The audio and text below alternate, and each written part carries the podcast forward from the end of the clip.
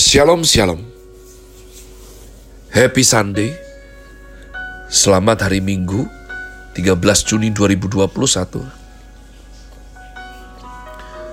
Kembali jumpa bersama saya Pendeta Kaleb Hofer Bintor dalam anugerahnya.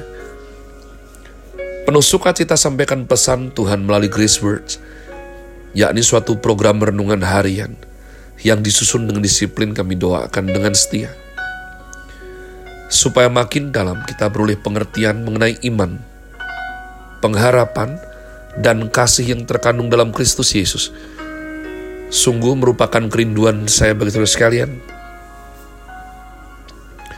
agar supaya kasih dan kuasa firman Tuhan setiap hari tiada pernah berhenti menjamah hati, menggarap pola pikir kita dan terutama kehidupan kita boleh sungguh diubahkan menuju Christ likeness masih dalam season summer dengan tema develop. Chris Word hari ini saya berikan judul Mazmur bagian yang 103. Demikian komitmen membaca kitab suci hingga habis umat Tuhan sudah sampai 103 kitab Mazmur. Mari kita bergegas menuju pembacaan untuk hari ini. Mazmur 103. Pujilah Tuhan, hai jiwaku. Dari Daud, Pujilah Tuhan hai jiwaku. Pujilah namanya yang kudus, hai segenap batinku. Pujilah Tuhan hai jiwaku, dan janganlah lupakan segala kebaikannya. Dia yang mengampuni segala kesalahanmu, yang menyembuhkan segala penyakitmu. Dia yang menebus hidupmu dari lubang kubur, yang memahkotai engkau dengan kasih setia dan rahmat. Dia yang memuaskan hasratmu dengan kebaikan, sehingga masa mudamu menjadi baru seperti pada burung Raja Wali. Tuhan menjalankan keadilan dan hukum bagi segala orang yang diperas. Ia telah memperkenalkan jalan-jalannya kepada Musa, perbuatan-perbuatannya kepada orang Israel. Tuhan adalah penyayang dan pengasih, panjang sabar, dan berlimpah kasih setia. Tidak selalu ia menuntut, dan tidak untuk selama-lamanya ia mendendam. Tidak dilakukannya kepada kita setimpal dengan dosa kita, dan tidak dibalasnya kepada kita setimpal dengan kesalahan kita. Tetapi setinggi langit di atas bumi, demikian besarnya kasih setianya atas orang-orang yang takut akan dia. Sejauh timur dari barat, demikian dijauhkannya daripada kita pelanggaran kita. Seperti Bapa yang sayang kepada anak-anaknya, demikian Tuhan sayang kepada orang-orang yang takut akan dia. Sebab dia sendiri tahu apa kita. Dia ingat bahwa kita ini debu. Adapun manusia hari-harinya seperti rumput, seperti bunga di padang, demikianlah ia berbunga. Apabila angin melintasinya, maka tidak ada lagi ia, dan tempatnya tidak mengenalnya lagi. Tetapi kasih setia Tuhan dari selama-lamanya sampai selama-lamanya atas orang-orang yang takut akan Dia dan keadilannya bagi anak cucu. Bagi orang-orang yang berpegang pada perjanjiannya dan yang ingat untuk melakukan titahnya. Tuhan sudah menegakkan tahtanya di sorga dan kerajaannya berkuasa atas segala sesuatu.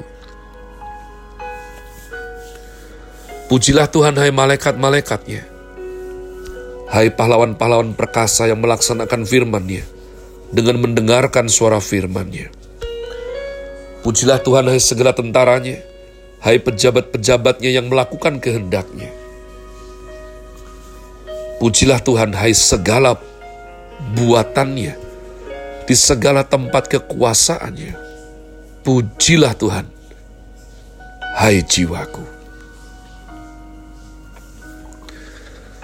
Umat Tuhan,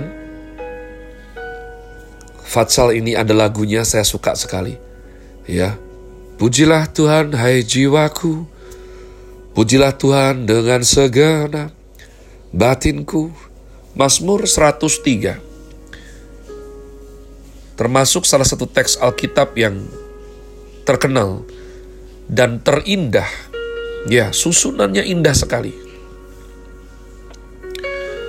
Raja Daud memulai dan mengakhiri Mazmur ini dengan ungkapan yang sama yaitu pujilah Tuhan, hai jiwaku.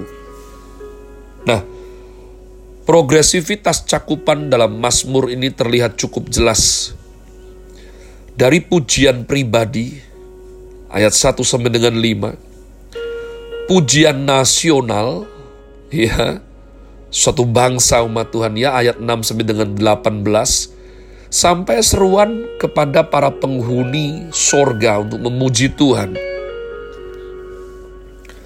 ayat 19 sampai dengan 22. Seluruh bagian terfokus pada dan menerangkan yakni ayat 2 segala kebaikan Tuhan.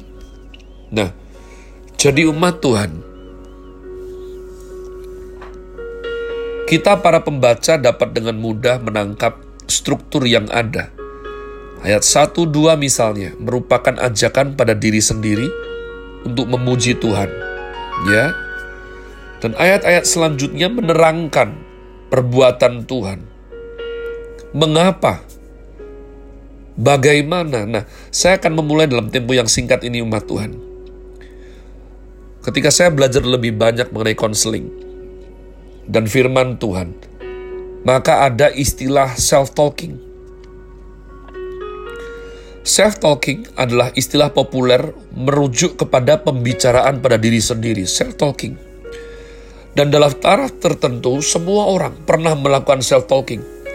Sebab sungguh nyata hanya manusia, makhluk yang dikaruniakan Tuhan hati nurani. Hanya yang punya hati nurani bisa bicara sama diri sendiri. Gajah tidak lakukan, apalagi kadal umat Tuhan ya baik diucapkan secara verbal maupun sebatas pergulatan di pikiran kita. Kita self-talking, ma Tuhan. Bangun pagi lihat cermin, kita bisa berbicara. Kepada siapa? Diri sendiri. Aduh, gimana sih? Kok buncit kamu ini? Gak ada orang lain. Jadi dengan berbicara kepada diri sendiri, ada banyak hal positif yang bisa dihasilkan dan maaf, ada hal negatif yang juga bisa dikerjakan. Kenapa orang commit suicide? Bunuh diri. Mereka self-talking, Tuhan. Mereka didik jiwanya. Sudah tidak ada artinya kita hidup.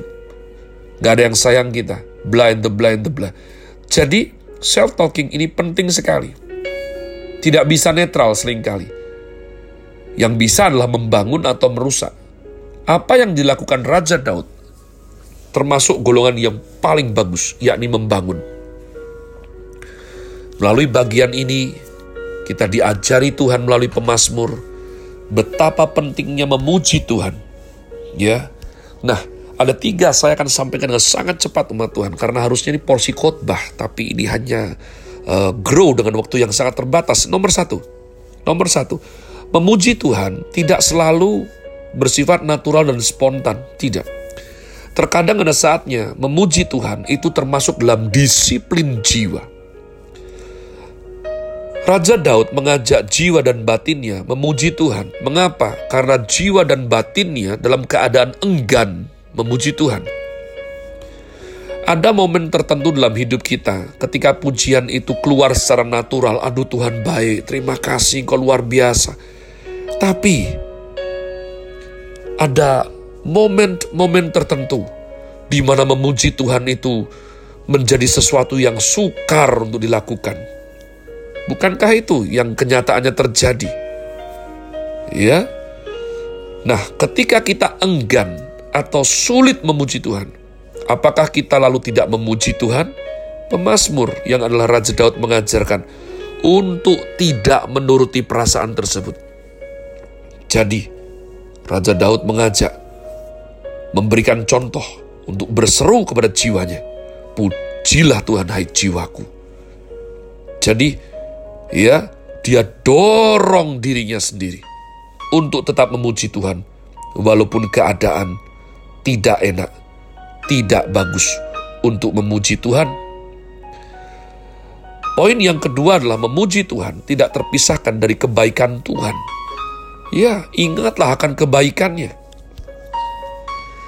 Kenapa harus ingat akan kebaikannya? Karena lupa kan kamu? Iya. Israel pertama yang keluar dari Mesir mengalami begitu banyak kebaikan Tuhan. Tapi oleh karena masalah sehari-hari, lupa mereka memilih bersungut-sungut sehingga dijuluki bangsa yang tegar tengkuk dan bebal. Semua binasa. Pada waktu kita perjamuan kudus, Tuhan perintahkan untuk kita melakukan supaya kita ingat akan perbuatannya yaitu karya salib menebus dosa kita, engkau dan saya. Kapan kita butuh diingatkan? Karena kita pelupa umat Tuhan. Karena lupa, butuh diingatkan. Diingatkan apa? Kebaikan Tuhan. Ya. Jadi, ketika kita diingatkan akan kebaikan Tuhan, kita memuji Tuhan walaupun posisi situasi sebetulnya sulit. Terakhir ketiga, memuji Tuhan bersifat holistik. Ini tentang segenap keberadaan kita, menyeluruh, luar dalam. Raja Daud menggugah jiwa dan seluruh batinnya untuk memuji Tuhan. Ini bukan sekedar aktivitas bibir, lebih daripada alunan nada atau rangkaian kata dalam suatu lagu pujian. Pujian dimulai dari hati dan merembes meluap dalam segenap diri kita.